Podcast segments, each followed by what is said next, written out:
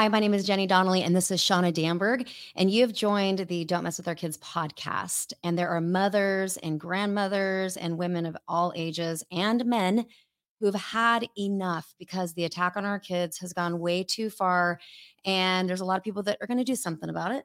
And so this grassroots movement, Don't Mess With Our Kids, has taken hold in America, and it's on the rise. It's so easy to be engaged. Part of that is what you're doing right now, which is listening to this podcast, sharing this podcast with everybody you know. And also on April thirteenth, twenty twenty-four, go to your state capitol, because we will be in all fifty states, also in Washington, D C. Now, that's not the big Washington, D C. That's not the big gathering. But on April thirteenth, spread out all across the fifty states, fifty-one locations with D C, but we will be praying, fasting, and standing for the family unit. It is going to be powerful, and we believe it's going to be impactful and create change, which is what we need right now. Right. And then there will be that large gathering in D C where we all get to meet a million women and their families in Washington, D C in the fall of two thousand twenty-four. So this episode we're headed into right now is part two with Mark Gonzales. And if you have not listened to part one, you'll want to listen to that. But as we head into part two, he's going to be showing us some visuals and pick up where we left off in our conversation. But these visuals are videos, they're slides.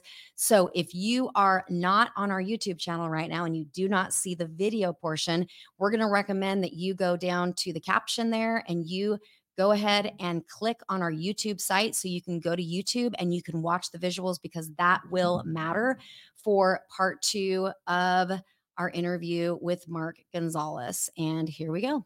I'm pumped because we're going to move into your, you have a, a, you just showed those slides to me when I was with you and they were amazing.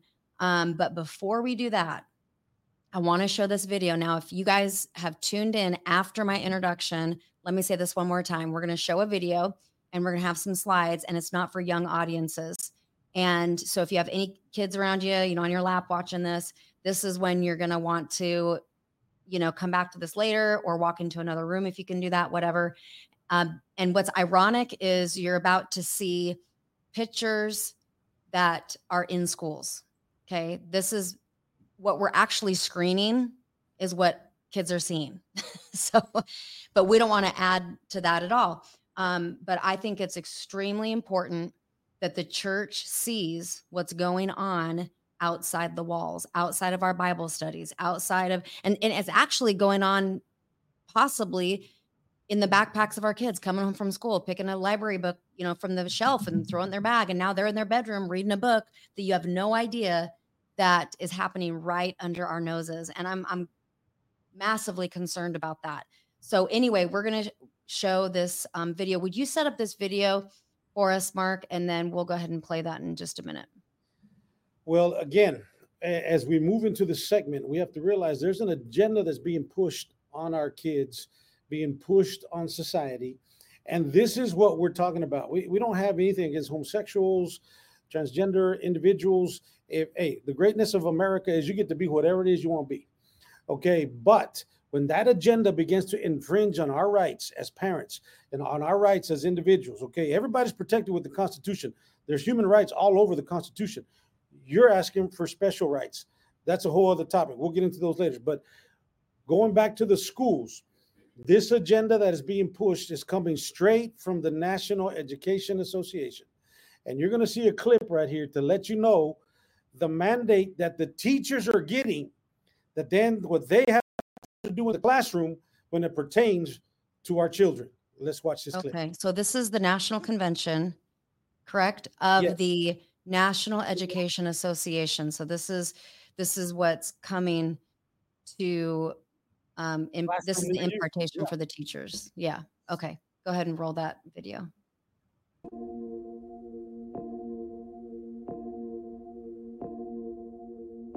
And we want to completely have full choice for parents, full education freedom here in Oklahoma. Parents will be in charge of our education system, not these woke teachers' unions. We will say gay, we will say trans, we will use the words that validate our students and their families, words that encourage them to walk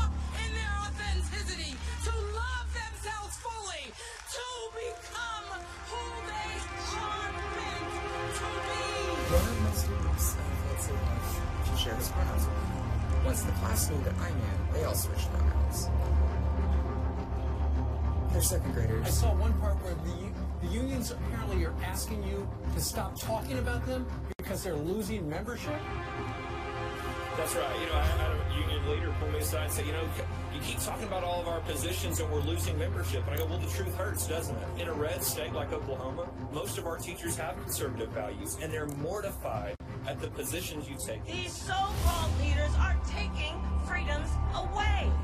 Freedom away from a kindergarten to third grade teacher in Florida to love openly and with pride. This Supreme Court and significant numbers of radicalized elected officials have walked away from freedom and justice for all toward an extreme, controlling, discriminatory, exclusionary, misogynistic, homophobic, out-of-touch, racist, cruel, crap, corrupt ideology. Corrupt! What do you call him? What do you call him? Max. Moderate, attractive persons. No. So don't judge people just because they don't have sex with five-year-olds. They like to operate behind closed doors. They like to bully and intimidate lawmakers. If you get in the way of our progress toward a more just nation, we will get in the way of your election. They shut down schools. They're pushing this radical gender theory in schools. They are fighting parents on school choice. They're fighting things like transparency in our schools. You read books, you don't ban them. You teach the truth about our history, you don't deny it. You protect our children's safety, not the gun makers' profits. You see our children as they are. You don't deny their identity. And they actually prefer to push books like the Constitution and the Bible out of our schools while injecting books like Gender Queer and Flamer. This week we are chatting with Maya Kobabe, and this book, like you said, Young Adult Experience. A book like this, or any book that sort of explored specifically non-binary identity, would have probably taken ten years of like confusion and uncertainty out of my life. And you would think about all of the kids out there that have found the book and, you know, probably are just, you know, saying finally. You have been champions of social justice. Justice must be an action. You, I believe, are essential to the future of our democracy. We have teachers' unions that don't want the best teachers to make more money. They don't like the fact that we're giving huge signing bo- bonuses to high-performing teachers. To reclaim public ed- education as a common good, as the foundation of this democracy, and then transform it into something it was never designed to be. We will act as if it were possible to radically transform our world every day, all day, in every school, in every community, in every state across this nation. I want to talk about minor persons. They've not chosen this attraction, so you don't get to choose to be heterosexual or to be gay. You don't get to choose to be a minor attracted person. The term pedophile has moved from being a diagnostic label to being a judgmental, hurtful insult. You will not be defeated. You will never give up. You will never give in. Every day, all day. Stand up for public education. Stand up for democracy. We are the N E A. We are the N E A! We are the N E A! Let's go, N E A! It's our turn! And we will prevail!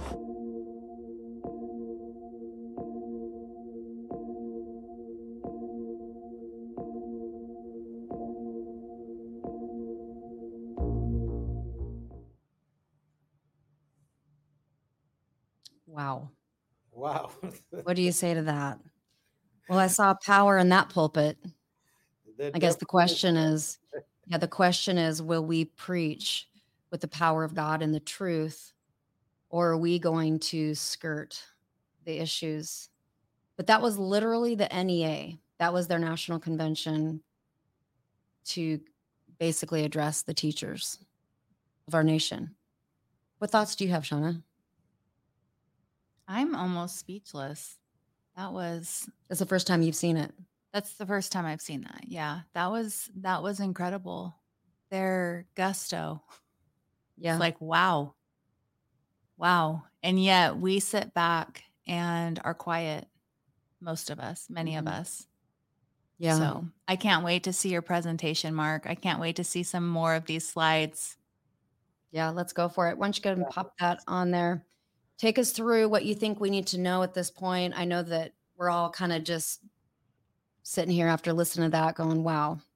Um, go ahead and in the comments, everybody, go ahead and put, you know, whatever it is. Maybe you, you know, how did that, how did that video affect you? What is it that God's talking to you about? What is it that you personally felt from that? Um, I think it used to be this subtle thing. It used to be this thing that we could just go, oh, wow, they're just kind of dropping seeds and hints. And, and now it's just an all out aggression. So I don't think we can uh, present ourselves as soft in this time, or we're going to lose, we're going to lose our kids. All right. So Mark, um, take us, take us through this. Yes. Uh, well, let, let's take this a little, go down a little bit of memory lane. Then we're going to move into some additional slides because uh, I'm going to kind of skip through our presentation just for the sake of time. We can always come back and uh, deal with some other areas. But for us, we went back into nineteen sixty-two when prayer was taken out of school, sixty-three when the Bible was taken out of school, seventy-three when abortion was made legal, right? And in seventy-three, I'm only five years old. It's not my battle. Okay, where was the church in seventy-three? Where was the church in sixty-three and sixty-two? Mind you, that in between sixty-three and seventy-three, there's a move of God taking place in America called the Jesus Movement. And with the move of God taking place in our country, okay, abortion still becomes legal. Okay, I look at it, there's something wrong with that picture. How can God be on the scene of my nation? How can God be moving by his spirit and abortion still becomes legal? Because here's the point. It's not enough to have a good church if we're not impacting culture, right? And that's what this whole thing is about. We've gotten stuck in the inside the four walls of our church, and the time has come for us to get out of the, everybody else is coming out the closet. It's time for us to come out of the closet too. It's time for the church to wake up. It was asleep. It's time to wake up, and we're part of that alarm clock. And and so uh, with that said, I, I just want to, you know, and now I tell folks, look, I'm a grandpa. I got a grandson. We're not going to give him this mess. We're going to be found about our Father's business, doing our part to make sure we give him a better future of than what's going on right now. And so this is why we're doing it. We're doing it for him and for all the other hundreds of millions of children that are being affected by the N E A and the agenda that's being pushed on teachers that then is being pushed to the classroom. This is why we're here tonight, because we need to do something about that, and we have the power to do it. And so with that, you know, I want to just share a few scriptures uh, that God used to anchor me into this arena. And one of those scriptures comes out of Matthew thirteen twenty-four, right, which is the parable of the man which sowed good seed in the field.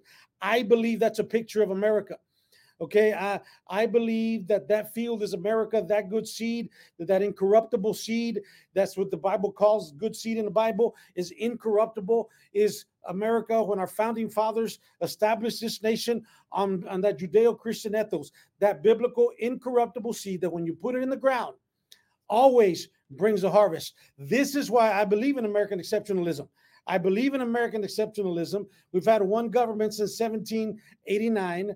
Okay, all the meanwhile, France is at fifteen, Haiti twenty-three, and you see Brazil, you see the numbers. Ecuador twenty, the Philippines seven, Russia four, Poland seven, Nigeria nine. Okay, South Africa five, seventeen, six, South Korea, Ghana, China. Now, I'm not talking from seventeen eighty-nine. We're talking nineteen thirty-one, nineteen thirty-two, nineteen fifty-four, nineteen fifty-seven. They've had all these turnover in governments and constitutions. Well, we've had one. Uh, and, and, and why is that? Why have we only had one? Because when you put incorruptible seed into the fabric of a nation, you don't have to do it twice because it's going to work the first time. And this is what makes us great. Not because we're four percent uh, of the population and we're twenty-five percent of the world's economy. Not because we're four percent of the population and we're ninety-six percent of all the patents that, that, are, that are in the globe. Okay, it's not about that. It's about that incorruptible seed that was founded, that created in our Constitution. Every layer of the Constitution comes out of a scripture in the Bible. Our founding fathers made sure of that. And because of that, we've still, we've only had one, right? When the average is seventeen years, we're two hundred thirty-five and still counting, right? We haven't had to change it because we, we was, it was made on those principles of the Bible. And that's what I love about what this country is all about in our Constitution. But while men slept, the enemy came in, sowed tares among the wheat, while the church slept. Okay, next thing you know, uh, no prayer in school, no Bible in school, abortion's legal. All these things are happening in sixty-two and sixty-three and seventy-three. And what do they say? What did they ask? Just what do we do? An enemy has done this. Well, I can't give the devil all the blame because we, the church, had a role to play and we didn't play it. Right. And it's time for us to do our part in this whole saving of America and saving of our nation. They said, what do we do? Do we pull it all out? And, and what was the scripture say? It said, no. You're going to have to live in a society that doesn't have prayer in school, doesn't have the Bible in school, abortion is legal, same-sex marriage is legal. Okay, all this agenda is taking over the day. You're going to have to live in that society. But the thing is, it does not end there. This is why we do what we do. And we're on this here together tonight is because the next verse says, let them both grow together, not forever, until... Amen. This is what this thing is about. It's the until, until the harvest. And this is what we're believing. twenty twenty-four, we're declaring a year of the mega harvest. And we're declaring we're going to see a move of God like never before. And the until is here. And we're serving notice to heaven and earth and beneath the earth that the until is here. We're going to see a change and a shift begin to take place in twenty twenty-four, especially because there's women arising all across this nation to let their voice be heard.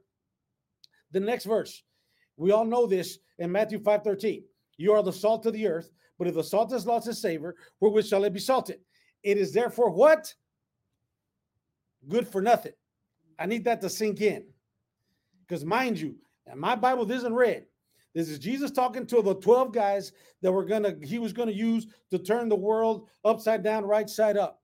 Those same twelve that we talk to about this day, that we read about in scripture, that we preach about, okay? Every time we open up the scriptures and so forth, those same twelve, he's telling them, I don't, it doesn't matter who you are, what you are, it doesn't matter. If you're not being salt, you're absolutely no good for nothing. So here's the point. God says, it doesn't matter how big your ministry, how big your network, how big your fan base. It doesn't matter how many people follow you. Doesn't matter how big your email system. It doesn't matter how many T V programs, radio programs, magazines, newspapers. It doesn't matter what you have. If you're not being salt, you're absolutely no good for nothing but to be cast out and trod underfoot of men. This is what we can tell when we go into a community.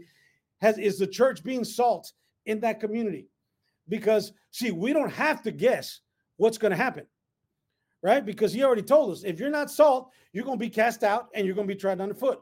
This is why every time I turn on the television, every time I, I, I turn on the radio and I'll get a newspaper and so forth, we're seeing how faith is getting pushed out of the public square. We see how the church is being persecuted and all these things that are happening. Why? Because we're not being salt.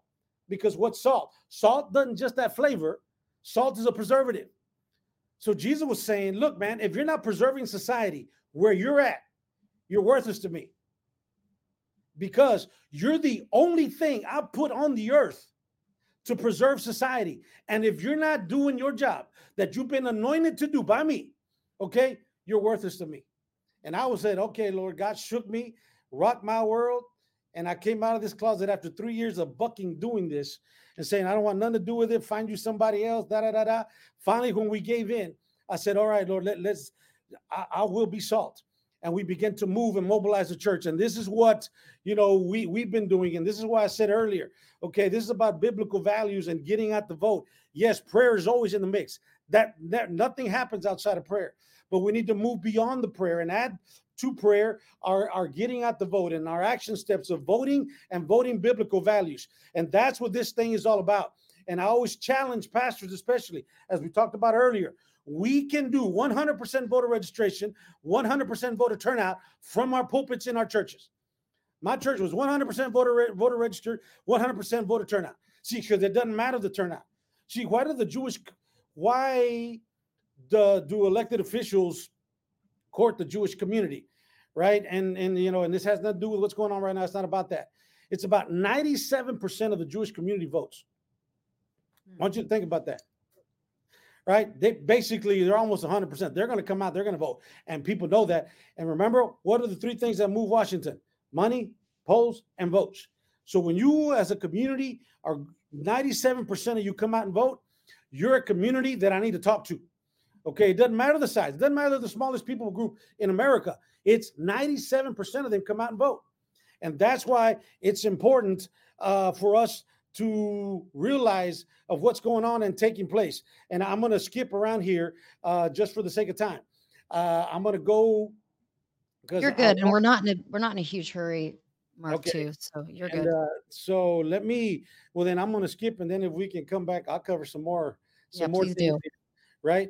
Because um, if, we, if we're not being salt, right, these are the things that we begin, you know, to see, right? We start seeing things like this when we see, you know, this satanic uh, sculpture here next in Oklahoma, next to the Ten Commandments, right?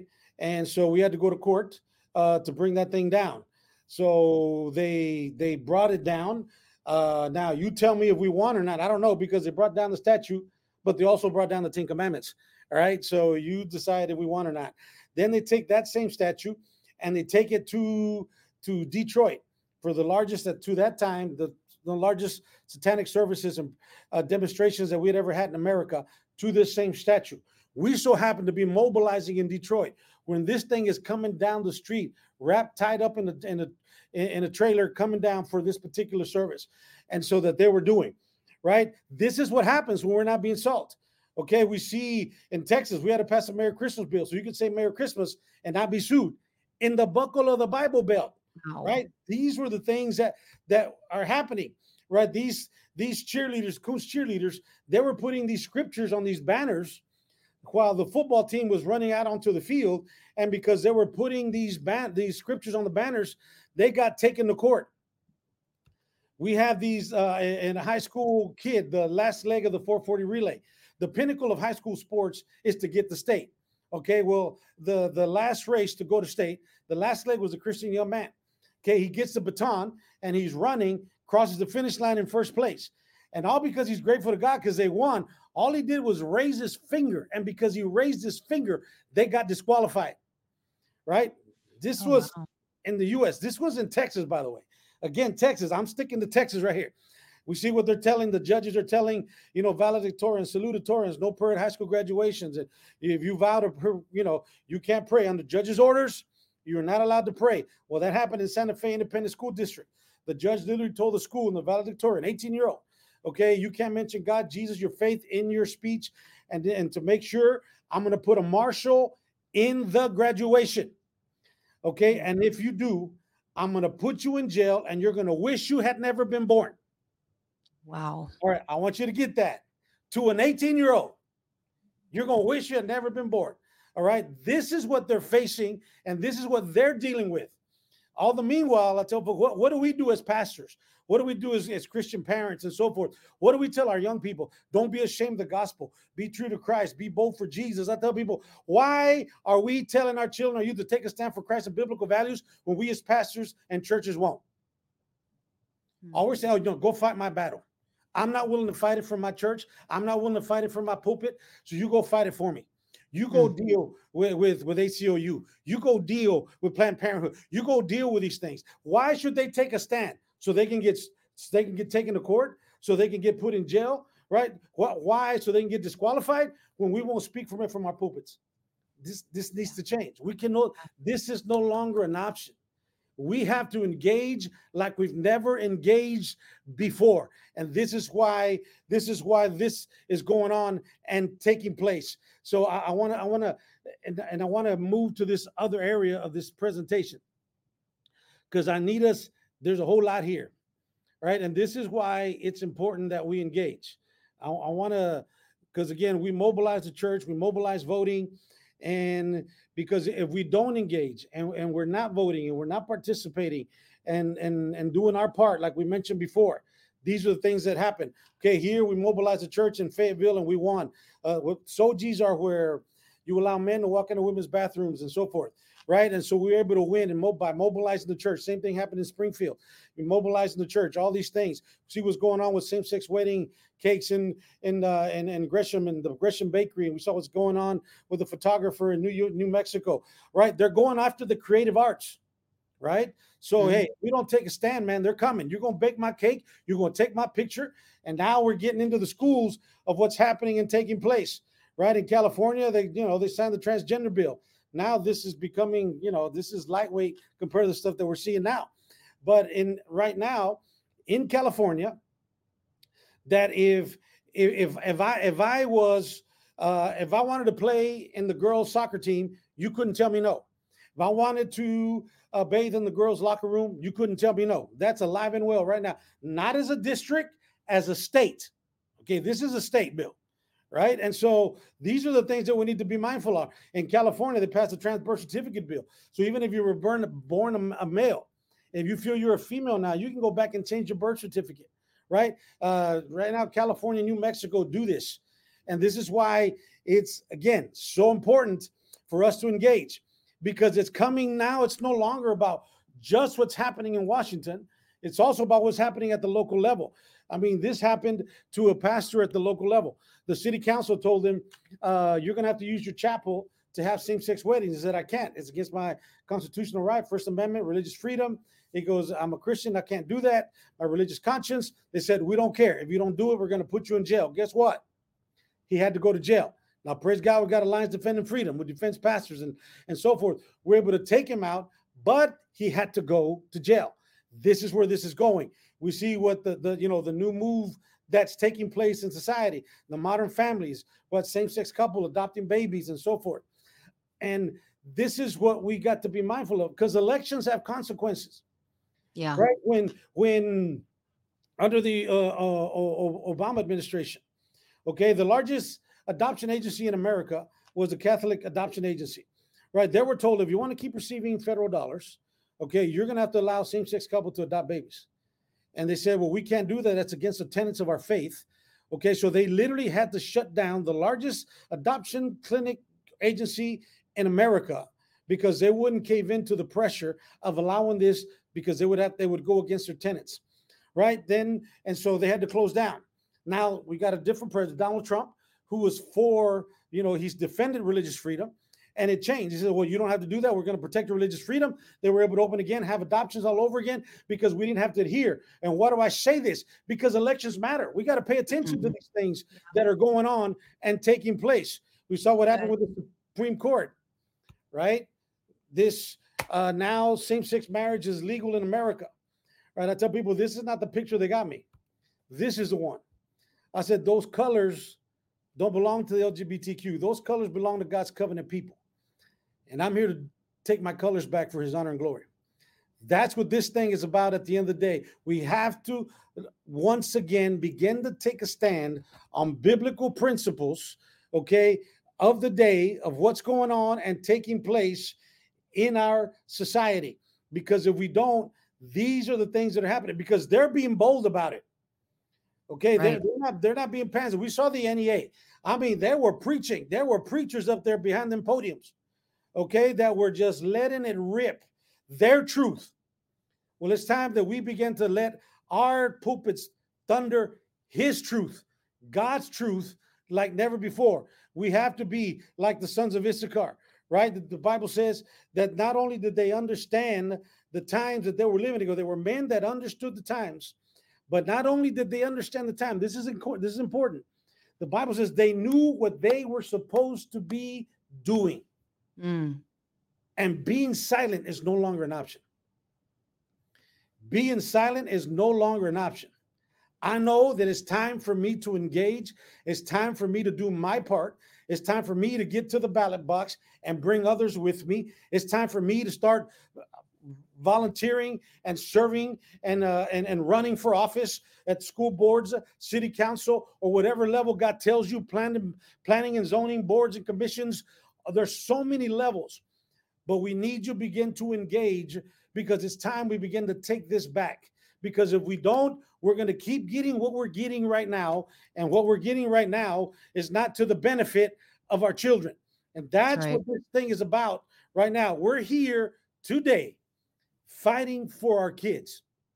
Yeah. So this is what this thing is about, because if not, this agenda is getting deeper and deeper by the day, right? We're seeing now what's going on and taking place where we're seeing these this drag queen story hour that they're doing in libraries and schools all across America. Many times they're doing it without letting parents know, without letting people know. Many times they're sex offenders. Many times they're people with rap sheets, all these things. That if you and I were doing that, we would never, okay, be allowed to do this. But because it's a drag queen, they, oh, they can do whatever it is that they want to do, okay? And so, again, we're dealing with an agenda here, okay? We're not talking about the individual here. We're talking about an agenda that's being pushed on our children that we got to say enough is enough. We're not going to allow this to continue to stand and take place. All these things, who's going to bring a three or four or five-year-old to, to this? Okay, and we have to, again, begin to, because it's happening everywhere. It's happening all over the place, okay? And so it's time that we begin to do our part. We're seeing, you know, sexually graphic poems and, and books, all this stuff that's going on. You know, this drag queen, this was the one that went all over America, right, in Minnesota. Uh, this drag queen, this, this is a male, dressed like a woman, sits down, nothing under their miniskirt, opens up their, their legs in front of everybody, and you see this little girl sitting right there in front. All right, right there. So there's no four or five-year-old that needs to be seeing any of that. If you and I did that, we go to jail. Yep. Okay, but oh, they can they can do whatever. It does not matter because, again, there's an agenda that's being pushed that we can no longer allow to just go unfettered. And so now we see here's another drag queen performing for children when she begins to strip during the performance with children. I'm just like, what are we doing, right? This is what we're seeing. It's not, no, it's not okay. No, we just can't allow this to happen. This is why school boards are so vital and so important. And we'll get into more of that later. But, you know, and now we see this is, this is a third grade curriculum sex ed that's being taught to our children right now. Okay. Talking about foreplay, talking about mutual masturbation and rubbing and, and stroking and all this. You're going to rub and it's going to swell and you're going to do this. And that's called an orgasm. And, you know, I'm like, what are we doing here? My God, help us. We cannot allow this to just sit there and, you know, ah, we just can't, right? There are removing the innocence from our children, and this is not education. This is indoctrination, right? So that we're indoctrinating our children into this, and we're letting them, and they spend eight to ten to twelve hours in these schools, right? And so that they get to do whatever it is they want to. And a lot of times they don't tell you. They're doing things right. Without parental consent and, and you name it. Okay. All of this is going on and all this is happening. Right. And they're doing it, not just with the girls, they're doing it with the guys. You're going to do, do, do this. This is going to happen. And that's your first orgasm. All these things, right. Wow. They're showing all this stuff to, to children mm. in elementary. Okay. This is not even high school. This is elementary. So we need to be mindful of these things that are happening to the point that now, I mean, kids are having to have their own press conferences wow. to defend themselves because nobody's willing to defend them. This is Connecticut, right? In Connecticut, there was uh, boys that began to run as in girl sports and they didn't have puberty blockers, hormone therapy. They didn't have nothing. They just literally just said, I'm a female. Mm. And, and they allowed them to begin to run in women's sports. They broke all the state records. These girls that were winning state and getting medals, getting scholarships and all of that, they all lost all the races to these boys because the, the state said they could allow this to happen. So these are the things that they're having to face because we ourselves are not doing anything. That needs to change. Wow. And this is why we're here. This is why we're talking about this. And this is why I am excited, okay, uh, for this movement, Jenny, Shauna, all this is going on right now of don't, you know, mess with our kids. Because I, I truly believe there's a wind of God that's going to blow on this. It's already blowing, but it's going to, it's good. The sails are just being set. mm. to catch the wind of God in this. And we're believing that when these women begin to gather, there's some things that are about to shift all over America, because that's the last thing I want to get mad is a mama. Okay. And uh, you mess with their kids. Okay. And so uh, I'm excited about what's happening and what's taking place. And, and so this is why we're here, however we can serve this, you know, and mm-hmm. I, I love this quote, and I can, we can come back to the quote if there's something else we want to interject here, because I, I, I always use this quote by Charles Finney because it's, it's so vital. This book was a long time ago, right? He did this a long time ago, and, but it's still trans, I, I'll go ahead and read it since I can't help myself. And then we can do Q and A and all of that. Yeah, that's good. Uh, okay. Uh, because of, of what just, oh, I'm doing, I need to go here. Excuse me. Uh, yeah. Do you have anything else you want to show on your screen?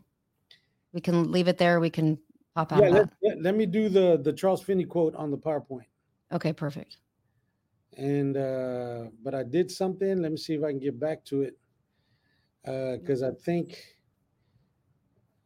Yeah, you look for that. Shauna and I'll talk about yes, this just in a second. There's been just such incredible things here. And um, when I saw what you were doing with mobilizing the church to solve this problem, and you were showing, when I was with you that day when we met, you were showing on your screen, pretty much dialing in to any city, showing the numbers of people inside church, and it's massive. The church is massive. We are an army. And if we can get a hold of what God is doing, wants mm-hmm. to do through us, and we get a hold of what happens if we don't mobilize. Mm-hmm. Um, I mean, I'm I'm just I'm fired up because we have a fighting chance to turn this around with if the church engages in this. Okay, you found your quote. Okay, and so uh, yes, I think so, right here. So this is Charles Finney.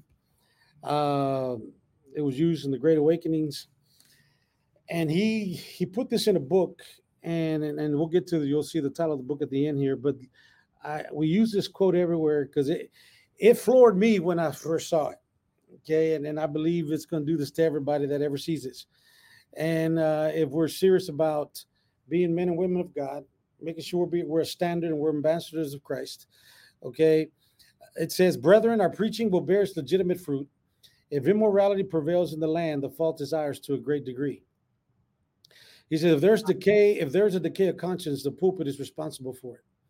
If the pulpit, if the public press lacks moral discrimination, the pulpit is responsible for it. If the church is degenerate and worldly, the pulpit is responsible for it. If the world loses its interest in religion, the pulpit is responsible for it. If Satan rules in our halls of legislation, the pulpit is responsible for it. If our politics become so corrupt that the very foundations of our government are ready to fall away, the pulpit is responsible for it. Let us not ignore this fact, my dear brethren, but let us lay it to heart and be thoroughly awake to our responsibility and respect to the morals of this nation. The church must take right ground in regards to politics. Politics are part of a religion in a country as this, and Christians must do their duty to their country as part of their duty to God. Mm. God will bless or curse this nation according to the course Christians take in politics. He put that in a book called Hindrances, in a chapter called Hindrances to Revival. Mm. And this, again, going back to that statement that we had mentioned uh, in this book is How to Experience Revival by Charles Finney, is if we want to see a move of God and we want to see God move, we're not going to be able to do this without the pulpit. We're not going to be That's able right. to do this without the church. It's going to take the church fully engaged. Say, how did two percent tell the other ninety-eight percent how to do life, family, and marriage? Because that two percent is organized. Okay, well, let's get, let's say, okay, now let's say four percent, right? They're going to, people are going to start throwing numbers. Okay, just four percent, five percent. It doesn't matter. We're still ninety-five percent. Okay, mm-hmm. So here's the point. If we get organized as a church, we're ninety-five percent. We run the tables. Okay, and again, we're not running the tables to just run tables. No, no, no. We're here to advance the kingdom of God and kingdom of God principles, right? And save our children. We're not right. going to allow this to keep happening and taking place. And this is what this whole thing is all about for us. We're not here for a personal agenda, okay? We're here for a God agenda and to protect our children. And this is why, again, we continue uh, to do this and continue to educate the church and letting us let us let them know their role in everything that's taking place. So yeah, I mean, we we begin to see God move, and I can get into here in a little bit if you would like, because uh, you mentioned you brought it up, but we can pick this up on another one, or when we actually get into the votes and the voter guides and how we're going to use all that uh, to let people know if we get organized, how this is going to look and how we can take back our communities and save our children, and especially take back our schools, because that's what this is about at the end of the day. I have a question for you, Mark, because one of, I don't know if this is an excuse or if this is just, I don't know what this is, but I want to hear from your standpoint because you are an educated man in this arena more than I am. So I hear Christians say that voter fraud, right? That comes up. So it's like, are you saying that if so many of us vote, if we really came out and vote, we would win by such a landslide, even with voter fraud? It wouldn't be an issue. Is that what you would say? Or what do you have to say about this, this thing about voter fraud? There's not an algorithm big enough if the church comes out to vote. Okay. I'll say mm-hmm. it this way. And uh, because it, the, again, there's so many of us that are not even participating right now. We're not even in the algorithm. Mm-hmm. Okay. This is what we gotta be mindful of. If, if we come out, okay. And, and, and the body of Christ turns up the numbers and we, we come out and vote like never before. If we just got to fifty percent, we should be at one hundred. Okay, let's just let's get that straight. Okay, but if we got to fifty percent, okay, there's, you know, Dominion, Eric, Hart, Smartmatic, it don't matter. Okay, wow, none of this matters. Thinking.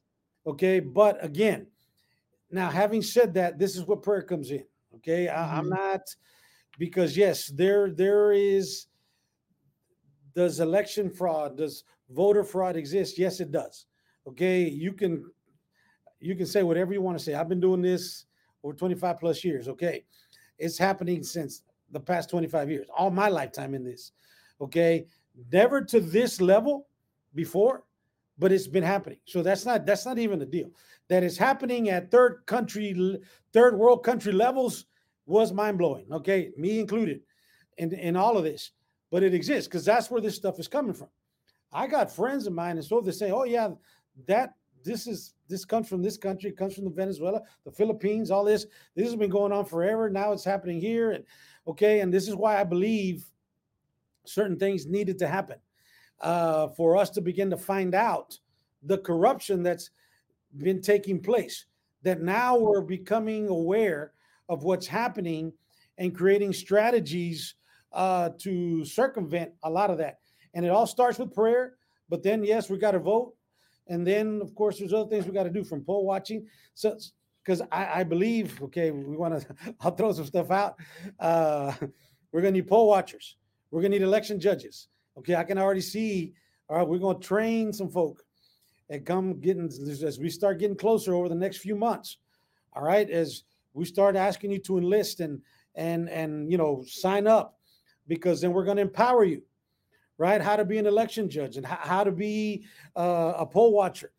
Because if we put eyes on it, this happened in Virginia through another, uh, as uh, we mobilized churches over there and, and, a, and a friend of ours that was, we, we got churches that came together, and because we got people from the church to begin to work the polls, volunteer, over thirteen hundred volunteers from the churches.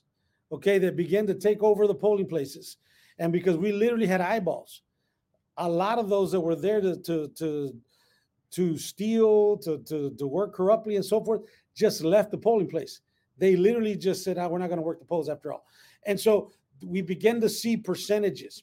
We had folks, three hundred election judges that came out of the churches, right? So, and we've had more of that. We've had another place where we had up to four hundred thirty-five precinct chairs, okay, that began to take over their precincts.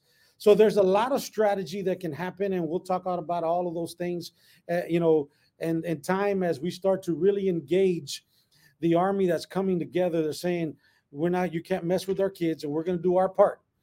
Okay, that we need to be participating so these things don't just happen.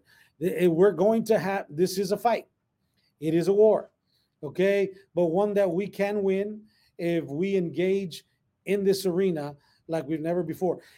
Put it this way, in the in the days of our founding fathers, they had a they had a, a rule. The written rule was that when you were asked to run for office, you couldn't say no.